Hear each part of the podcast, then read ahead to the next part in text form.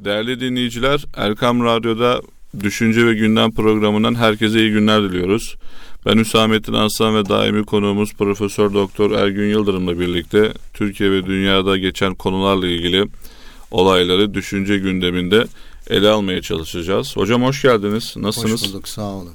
Şükürler olsun. Allah dahil etsin. Değerli dinleyiciler, bugünkü e, programımızın gündeminde ilahiyatçı Profesör Doktor e, Hayrettin Karaman'ın e, yapmış olduğu bir açıklama ve bu açıklamadan sonra Türkiye gündeminde ve sosyal medyada yapılan tartışmalarla ilgili değerli hocamız Ergün Yıldırım'ın da görüşlerini almaya çalışacağız. Hocam Hayrettin Karaman Hoca kendisine yapılan, yöneltilen bir soru üzerine yapmış olduğu açıklamada özetle değil de tartışma bu cümle üzerine bina edildi. Aslında öyle bir cümle de söylemiyor. Alevilerle evlenemez şeklinde bir cümleye inşa edildi. Ee, 1957 yılında hocam soruyu yönelten aile Arnavutluk'tan göç etmiş. Eşi, kendisi ve çocukları aslen Arnavut olan bir aile kız çocuklarının Alevi bir gençle arkadaşlık etmesinden duyduğu rahatsızlığı Hayrettin Karaman'a iletiyor. Hayrettin Karaman da yöneltilen soru üzerine şöyle bir açıklamada bulunuyor. Alevilik babadan oğula geçen bir soy, bir kan bağı değildir. İnsan bugün Alevi, yarın dönüp Sünni veya tersi olabilir. Bu gencin ailesi Alevi olmakla beraber gencin kendisi İslam'a Sünniler gibi inanıyorsa, amentüyü bizler gibi kabul ediyorsa o makbul bir Müslümandır.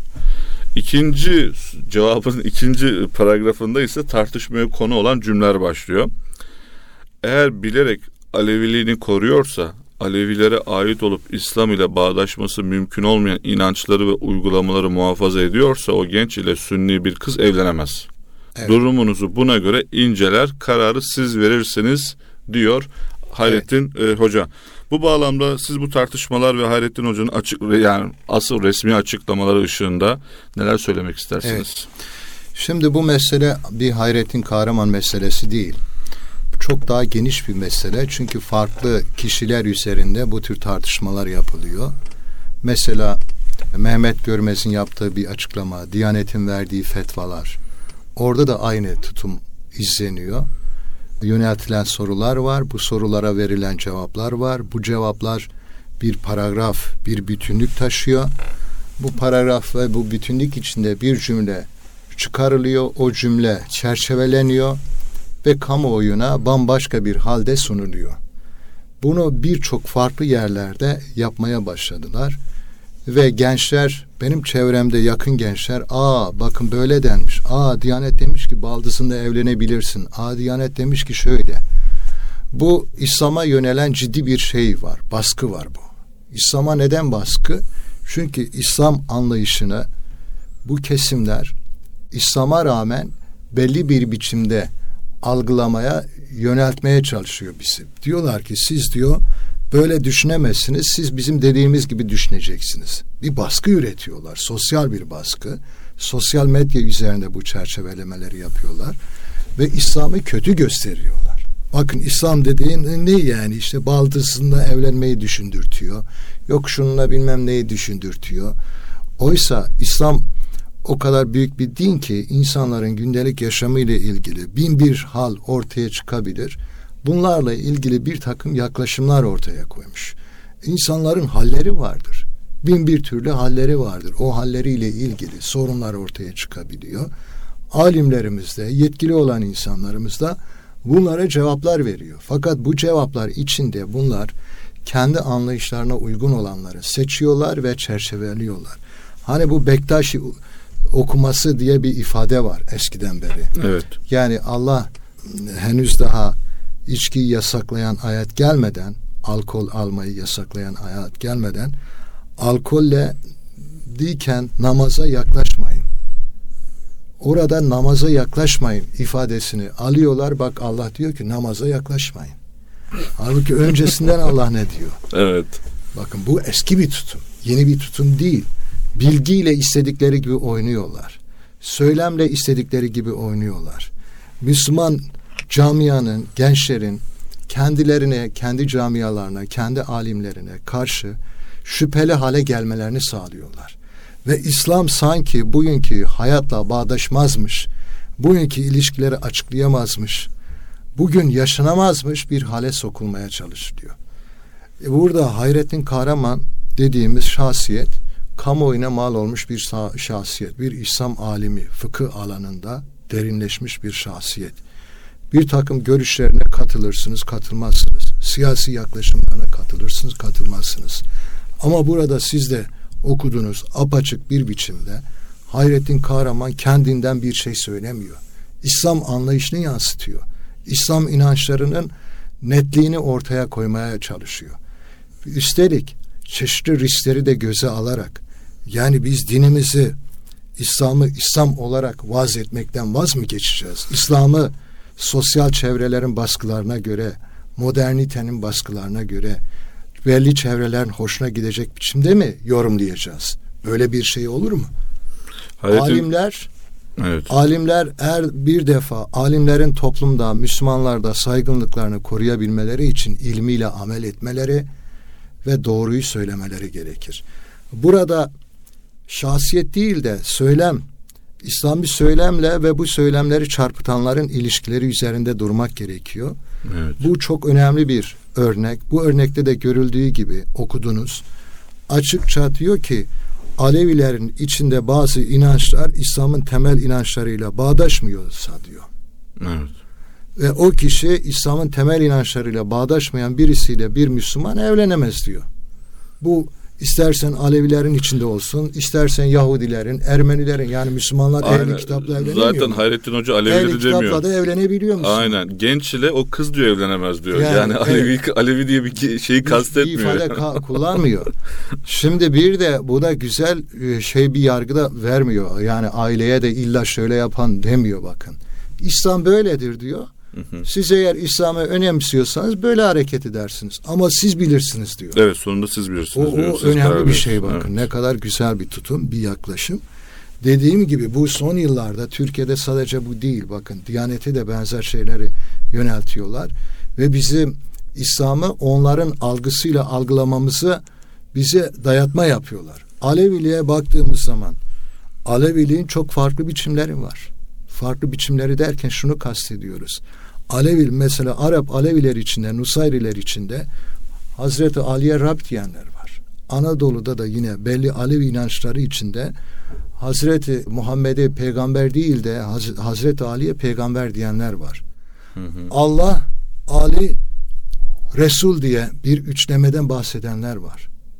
Hani Allah Muhammed Ali diyen Aleviler de var. Onlara saygımız sonsuz. Evet. Bu İslam'ın temel inancına uygun bir şey. Ama bunun yerine Hazret Muhammed'i aradan çıkarıp onun peygamberlerini kabul etmeyip Hazret Ali peygamber yerine koyanlar da var. Dolayısıyla çeşitli Alevilikler var. Farklı evet. Alevilikler var.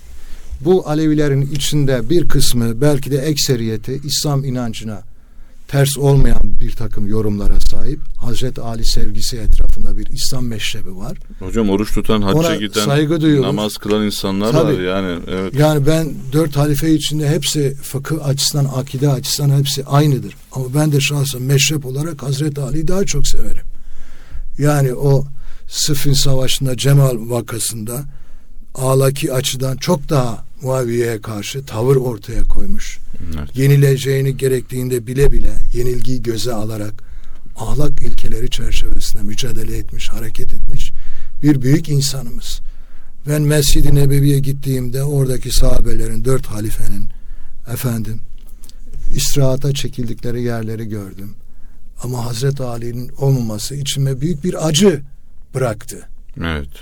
Yani dolayısıyla hele hele bizim sunni kesimde Kadirilerde ondan sonra tasavvufi camiada Hazreti Ali sevgisi çok yüksektir. Evet. Yani şimdi bu e, nedenle biz bir defa e, Türkiye'de bütün kesimler birbiriyle barış içinde yaşasın, huzur içinde yaşasın, birlik ve beraberlik içinde yaşasın. Bunun bu bizim amacımız. Güvenlik, huzur, barış içinde yaşayalım. Ama dinimizin temelleri de artık ortada açık bir biçimde.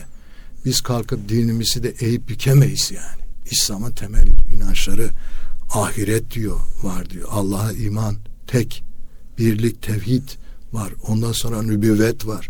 Haşır var. Evet. Bunlar yani amentü diyor ya amentünün ilkeleri açık ortada. İmanın altı şartı. Allah'ın kitaplarına inanmak. Vahye inanmak. Peygamberlere inanmak. Şimdi bu inançla ters düşen anlayışlarla bir Müslüman evlenemez. Ehli kitapla nasıl evlenebilir? Yani ehli kitapla İslam'ı kabul ettiği zaman evlenebilir. İslam'ı benimsediği zaman evlenebilir. Yani ben fıkıh yönünü çok da bilmiyorum. Otorite bir adam da değilim. Evet. Ama genel olarak Türkiye'de özellikle İslami konularla ilgili son dönemlerde böyle çeşitli açıklamalar, Diyanet'in yaptığı açıklamalar, İslam alimlerinin yaptığı açıklamalar çerçeve içine alınıyor. Bir takım cümleler bağlamından koparılıyor. Bambaşka bir şekle sokuluyor Ondan sonra da sosyal medyada servis ediliyor. Hocam yani resmen e, yani şunu söyleyeyim dünyada bir İslamofobyadan bahsediyoruz ama dünyada bence en büyük İslamofobya Türkiye'de yaşanıyor. E tabi Türkiye'de. Yani şu Hayrettin Karaman'ın yaz önce yapmış olduğu açıklamayı ben nereden okudum biliyor musunuz? Haberi veren e, Oda TV net evet. bir şekilde objektif bir şekilde haberi vermiş ama başlıkta Hayrettin Karaman işte e, Alevilerle evlenemez diye de bir şeyde bir başlıkta çıkmış. Onu koyuyor değil mi? Evet, haberi Aynen. de objektif vermiş. Burada hakkında vereyim. Yani bu e, ee, bakın, yani bunu, bunlar iyi şeyler değil hakikaten. Adamın söylediği söz bunlar bizim başımıza da gelir. Tabii manipülasyon bizim de başımıza açıkçası. gelebilir bunlar. Ya Oda TV bana da aynısını yaptı. Fethullah Gülen'in tırnak içinde söylediği sözü sanki ben söylemişim gibi bana mal ederek yazdı, verdi. Tamam mı? Ve bir takım insanlar onu okuyarak aynı görüş, benimle ilgili o aynı görüşe sahip oldu. Hocam neden Türkiye'de bu? Şu, e, bir defa şu var. Yani bizim haber okurken hakikaten objektif olarak onun ayrıntısına bakmamız lazım. Hani o Kur'an'da da diyor ya bir haber geldiği zaman araştırın diyor. Evet, evet. Hele hele bizim camiamız ya kendi camianla ilgili haber geliyor ya. Yani İnsan aslında, bir bakar, bir aynen. okur, bir ayrıntısına bakar, bir açar, bir soru sorar, bir soruşturur. Yani ama insanlar bunu yapmıyorlar. Evet yani gençler bunu yapmaz. Hadi onu anlarsın ama belli bir eğitim düzeyi, bilgi düzeyi olan belli bir olgunluk düzeyi olan insanların da bunu yapmaması hı hı. korkunç bir şey. Sürü psikolojisidir bu. Yani genel bir hava var, genel bir trend var. O trend e, desen e, kapılmışsan, bütünleşmişsen ne dese inanırsın. Diyelim ki sen Ergün Yıldırım'a inanmışsan gözü kapalı bir biçimde. Ergün Yıldırım ne derse, yalan da söylese, neyde yapsa inanıyorsan e, bu sosyal medyada böyle yürüyor. Bu çok korkunç bir şey. Aha, bu linç kültürü hocam linç ya. Kültürü. Yani sürü psikolojisinin sonu e, o şeye hedefe giden olguyu konu neyse o, onunla ilgili e, çok net bir şekilde e, bir manipülasyonla linç etmek yatıyor. Evet. Bakın az önce haberi ben Oda TV'den okudum. E, tabii başka yerden çek ederek hızlıca bula, bulmak Hı-hı. için e, haberin arka tarafını biliyordum. E, ama başı kanaatle verildiği için böyle bir e, furyanın içine girdi anlarda. Dolayısıyla şuraya gelmeye çalışıyorum. Sorum ikinci sorum da olacak. Ülkemizde e, bu İslam e, fobya tarzı haber ve yayınlar aynı zamanda Türkiye'de bu mekanizmaların başı olan Diyanet İşleri Başkanlığı'nın da artık fetvalarını bile sor, sorgulatır ve e, sorunlu halde göstertiriyor. Son olarak biliyorsunuz bu baldızla evlenemez şeklinde bir haber de e, gündemde ciddi şekilde yer teşkil etti. Tabi bu haberler araştırmayan, haberin arka tarafını bilmeyen insanlar tarafından da kabul görüyor. Onu da söyleyeyim bir kere. Gençler özellikle. Evet yani arka tarafını falan kimse irdelemiyor. E, dolayısıyla bu konuyla ilgili neler söylemek istersiniz? Diyanet'in fetvası ile ilgili. Diyanet daha sonra bu fetva ile ilgili fetvaların hangi metodolojiye yönelik çıktığı ile ilgili de bir açıklama daha yapmak gereği duydu. Bu bağlamda sizin e, Diyanet İşleri şimdi, Başkanlığı ve bu tartışma dışındaki e, görüşünüzü almak isterim. Şimdi burada tabii Diyanet İşleri Başkanlığı açıklama yapar. Bu açıklama bağlayıcı değildir. İnsan isteyen insan inanır, alır, benimser, isteyen inanmaz, benimsemez. Bir defa bunu görmek lazım. İkincisi evet. olarak elbette Diyanet İşleri Başkanlığı bu ülkede resmi düzeyde Müslümanlığı temsil eden bir otorite. O nedenle Müslümanlık temelinde hayatına yön veren insanların büyük bir kısmı bu otoriteyi önemsiyor. Bu otoritenin yaptığı açıklamalar da bu konuda bence genelde fıkıhla ilgili alanlarda problemli bir şey ben de görmüyorum. Fakat bir layıkçı kamuoyu bir de özellikle son dönemlerde iktidara muhalif olan kesimler iktidarı İslamcı dindar gösterip işte din dedikleri budur. Siyasal İslam dedikleri bu. İslamcılık dedikleri bu deyip bunun üzerine bir de muhalefetini yürütmeye çalışıyor. Evet. Fakat en daha korkunç olanı İslam alimlerinin, İslam münevverlerinin toplumdaki itibarlarını yok etmektir. Bakın sadece Hayrettin Kahraman değil, Nurettin Yıldız'la da ilgili çok çarpıtıcı evet. E, e, ifadeler kullandı. O da bu linç kültürünü yürütüldü. yani sonuna kadar yaşıyor Nurettin Yıldız'ın e, kamuoyunda bir otorite olması engellenilmeye çalışıldı. Evet, evet. Benzer bir, bir biçimde mesela isimlerini saymak gerekir mi bilmiyorum. Diğer bir takım kişilerle de ilgili yapıldı bu. Bu insanların yani Nurettin Yıldız ismini söylediğimiz için veya Mehmet Görmez veya Hayrettin Kahraman bu insanların hataları da olabilir. Yanlış görüşleri de olabilir. Ama mesele bunların hatalarını, yanlış görüşlerini görüp uyarmak meselesi değil. Değersizleştirmek, öte, yok etmek. Evet, değersizleşmek, yok etmek. Evet. Ve artı dediğin gibi İslamifobiya çerçevesinde İslam'ı da böyle ya bu İslam böyledir işte bak onunla evlenme, bununla evlenme, yok baldızınla evlenme, düşündüğü konulara bak. Bu çağda bunun geçerliliği yok gibi bir anlayışı da destekliyorlar bunlar. Maalesef tehlikeli olan budur. Günümüzde zaten çok İslam'la alakası olmayanlar da İslam'la ilgili konuşuyorlar, tartışmalara giriyorlar. Ha konuşsunlar bir şey demiyorum ben. İslam kimsenin tek elinde değil. İslam üzerine herkes konuşabilir ama bu konuşmaların edebine, usulüne ve ilmine uygun olması lazım. İkincisi bunların hangi motivasyonlarla konuşulduğu önemli. Yok etmek için mi, doğruyu anlaşılır kılmak için mi yapılıyor? Eleştiri elbette olsun ama eleştiri yerine kalkıp haricilik gibi veya İslamofobi gibi veya efendim e, İslam'ı daha böyle nihilist bir bağlama çekmek gibi e, bozmak, deforme etmek tutumları olursa elbette bu tutumlara karşı bizim mücadele etmemiz gerekir. Her münevver Müslümanın, her alimin, her irfan ehlinin, her İslam'a duyarlı olan insanın da bu mücadele hissiyatıyla hareket etmesi gerekir. Yoksa bunlar dinimizi parça parça ediyorlar dinimizi efendim ters yüz ediyorlar. Dinimizi sanki hiç anlaşılmaz farklı farklı işte efendim bir sor birçok İslamlar varmış. Birçok İslam yok. Bir İslam var. Onu farklı farklı yorumlayanlar var. Hocam bu ortalama doğru yorumu da var. Aynen. Sen kardeşim felsefe gibi tamamıyla bir beşer ürünü olan Hegel'in, Nietzsche'nin, Platon'un, Derrida'nın efendim diğerlerinin görüşlerini, Badiou'nun vesaire Zizek'in yaşayanlardan. Bunları getiriyorsun, insanlara hakikat diye sunmaya çalışıyorsun. Tamam mı? Ama alimlerimizin Kur'an gibi mutlak olan bir vahiden ilham alarak, yıllarını vererek, bir mücadeleyle, bir edeple, bir inançla, bir ilim, e, amel bütünlüğüyle ortaya koydukları fikirleri, usulleri reddedeceksin. Onlara karşı gençleri septisizme sokacaksın. Bu biz de buna durup bakacağız. Ne güzel diyeceğiz. Böyle yaparsak Allah bizi çok büyük imtihanlarla imtihan eder zaten.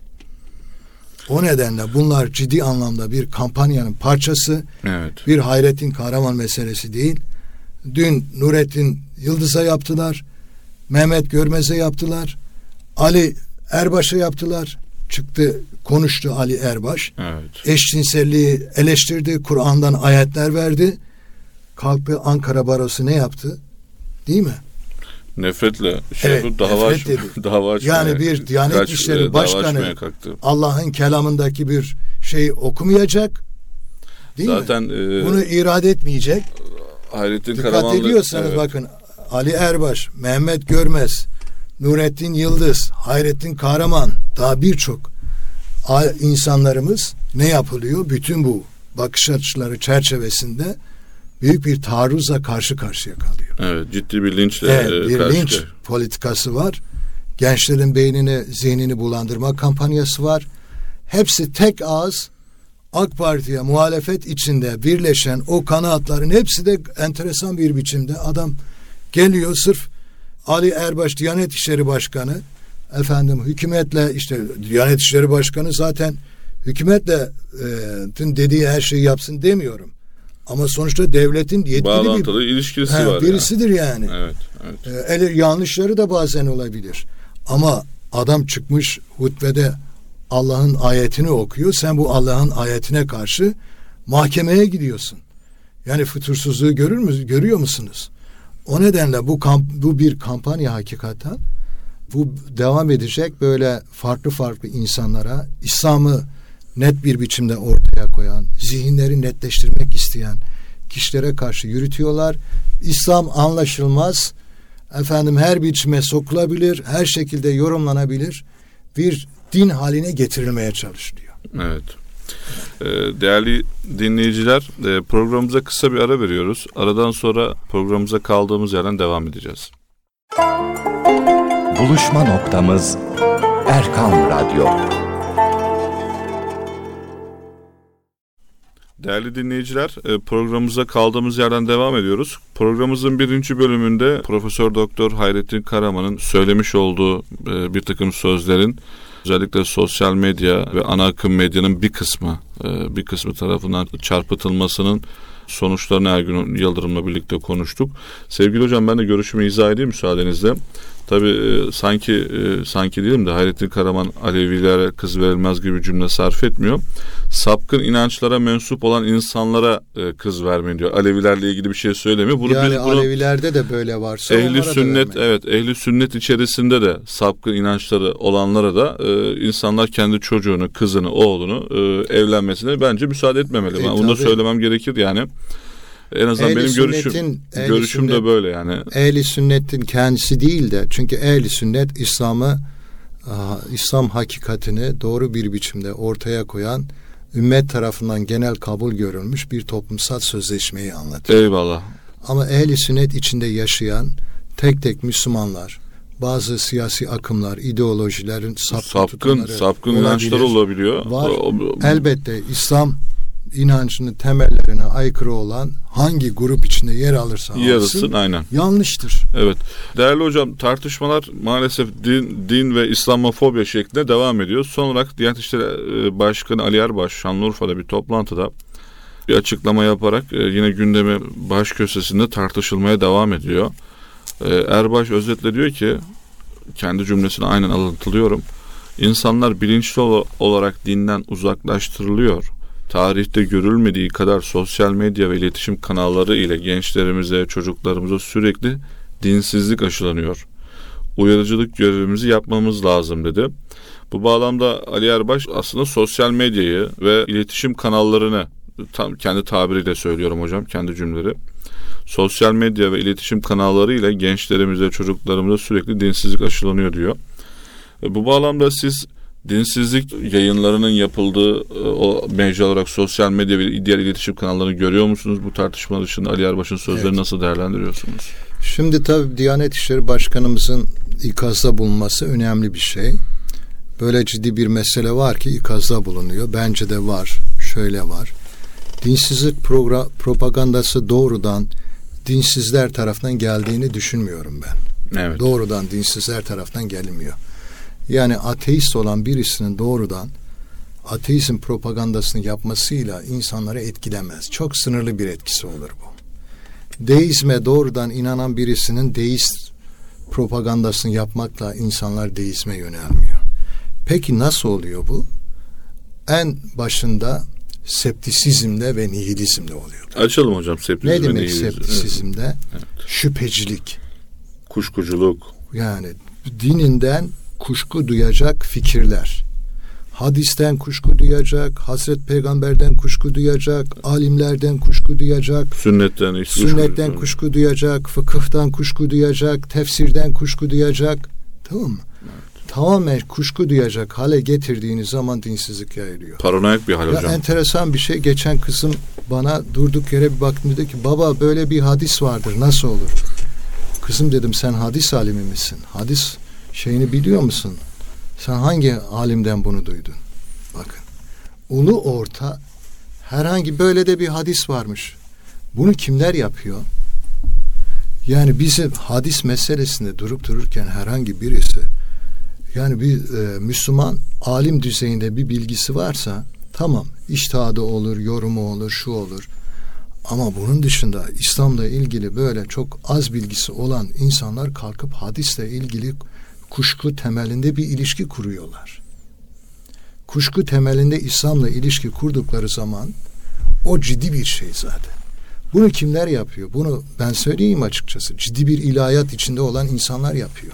İlahiyatçıların bir kısmı mı yapıyor? Tabii. Mesela diyor ki bir şey seni İslam'a Müslümanlığa getirir ama Müslümanlık seni bir yere götürmez gibi ifade kullanan, ifadeler kullanan ilahiyatçılar var.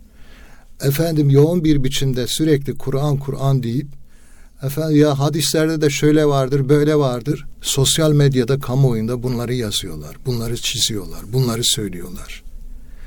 E bu hadisle kurulacak ilişki konusunda sosyal medyada herkes var.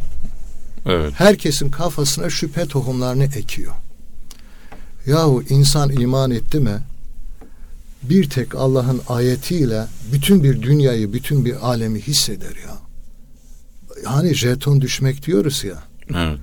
İnsanın mesela hidayete girmesi de böyle bir şeydir. Annem babandan İslam'ı alırsın. Epistemolojik olarak veya bilgi olarak İslam'a inanırsın ama başında öyle olaylar geçer, öyle şeyler yaşarsın ki birden İslam'a sadakatle bağlanman gerektiğini hissedersin. İşte o insanın hidayete ermesidir aslında. O insanın İslam'ın farkına varması demektir. Bu an bir tek an ya.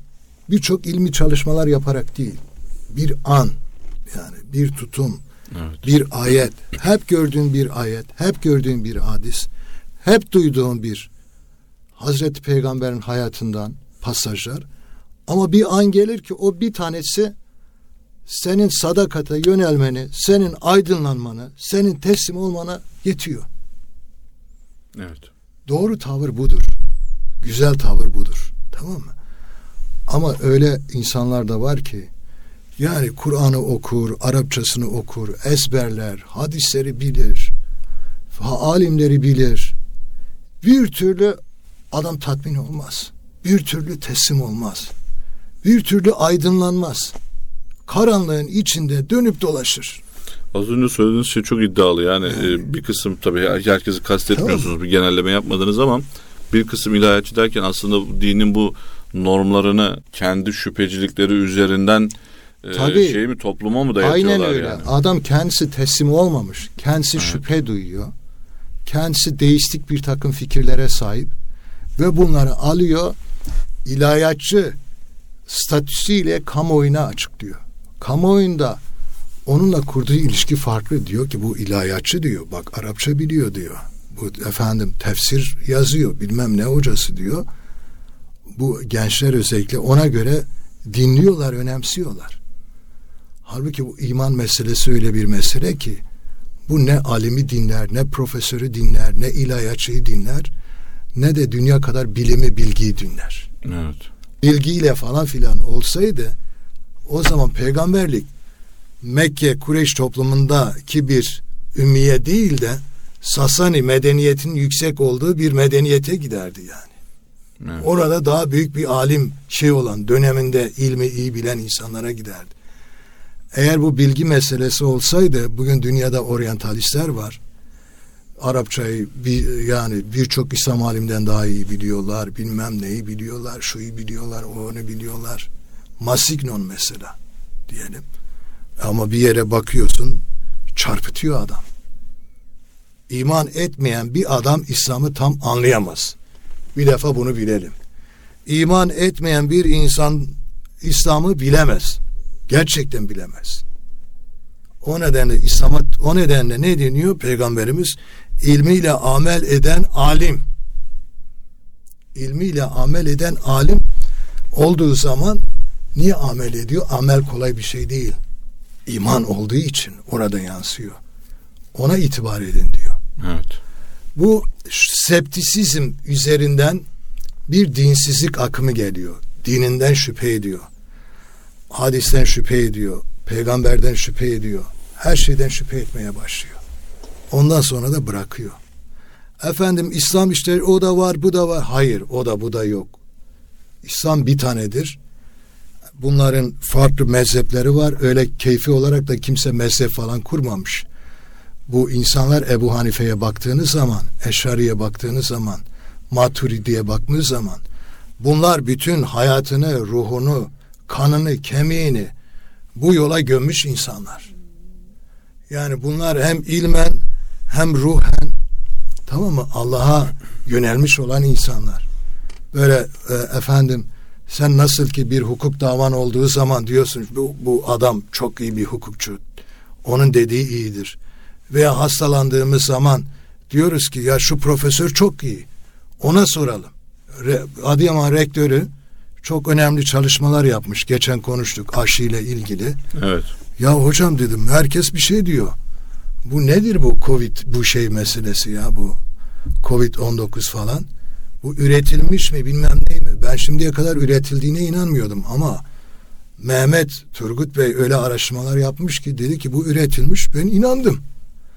Ya bakın bu konuda bunlara Virüsün- inanıyoruz. Virüsün üretildiğini Evet. söylüyor değil mi? Evet. Peki biz Allah'ın dini konusunda o kadar önemli, hassas bir meselede neden ilmiyle amel eden, bütün hayatı mücadeleyle geçmiş, itikadı temiz olan Ebu Hanife'nin, İmam-ı Maturid'in, İmam-ı Eş'ari'nin, efendim diğerlerinin peşinde neden gitmiyoruz? Neden onlara sormuyoruz? Bugün yaşayanlar, ilmiyle amel eden temiz alimlerimiz var, hocalarımız var, irfan ehli insanlarımız var Hocam hukukta, sağlıkta gidip onlara soruyoruz ama bu konularda bu insanlara itimat etmiyoruz. şimdi değerli hocam bu konuda kalkıp septik hareket ediyoruz. Şimdi şöyle bir durum var. Konu Ali Erbaş'ın şey tartışmasından e, başladı. Sosyal medya ve iletişim kanallarının e, toplumu dinsizleştirmeye yönelik yapmış olduğu açıklamasından şey aldı. Konu başka bir yere gitti. Ben de kesmek istemedim.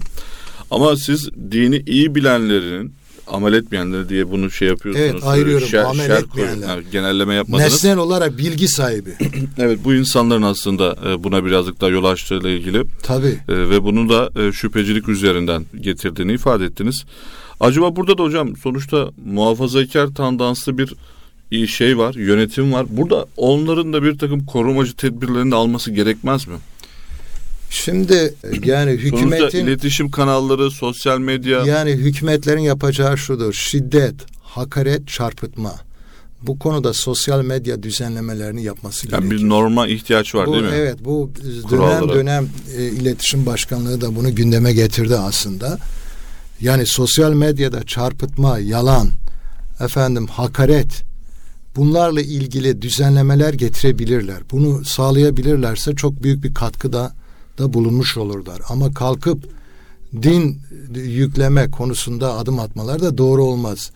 Bu konuda hem yani bu konuda bir de şunu yapabilirler.